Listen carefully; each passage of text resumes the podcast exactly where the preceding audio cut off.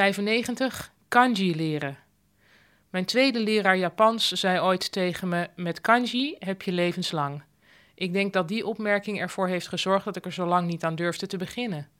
Dat levenslang is geloof ik wel waar, want wat je leert vergeet je ook weer. Je moet je kanji dus bijhouden. Ik stel mezelf voor op mijn zeventigste nog steeds met die verdomde kanji-app. Er zijn momenten dat ik alle hoop verlies. Kan ik wel sneller leren dan ik vergeet. Maar als de wanhoop nabij is, krijg ik ineens weer een cadeau. Dan besef ik bijvoorbeeld voor het eerst dat batterij, of denchi, in het Japans geschreven wordt met de karakters voor elektriciteit en vijver. Daar doe ik het voor. Heel af en toe moet ik een dag overslaan, bijvoorbeeld als ik ziek ben. Mijn app weet dat ik die dag niets heb gedaan. Daar zeurt de app niet over, maar hij laat me de lessen wel keihard inhalen. De dagen die volgen ben ik dubbel zo lang bezig. Je snijdt jezelf alleen maar in de vingers, straalt de app uit.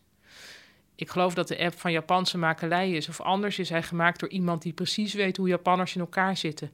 Je gaat altijd door, je geeft nooit op. En even terzijde voor de luisteraars van het luisterboek. Ik heb het inmiddels opgegeven, maar misschien dat ik het ooit wel weer oppak. Misschien, ik weet het gewoon niet.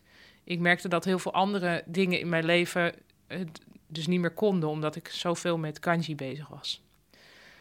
Dan moet je toch keuzes maken.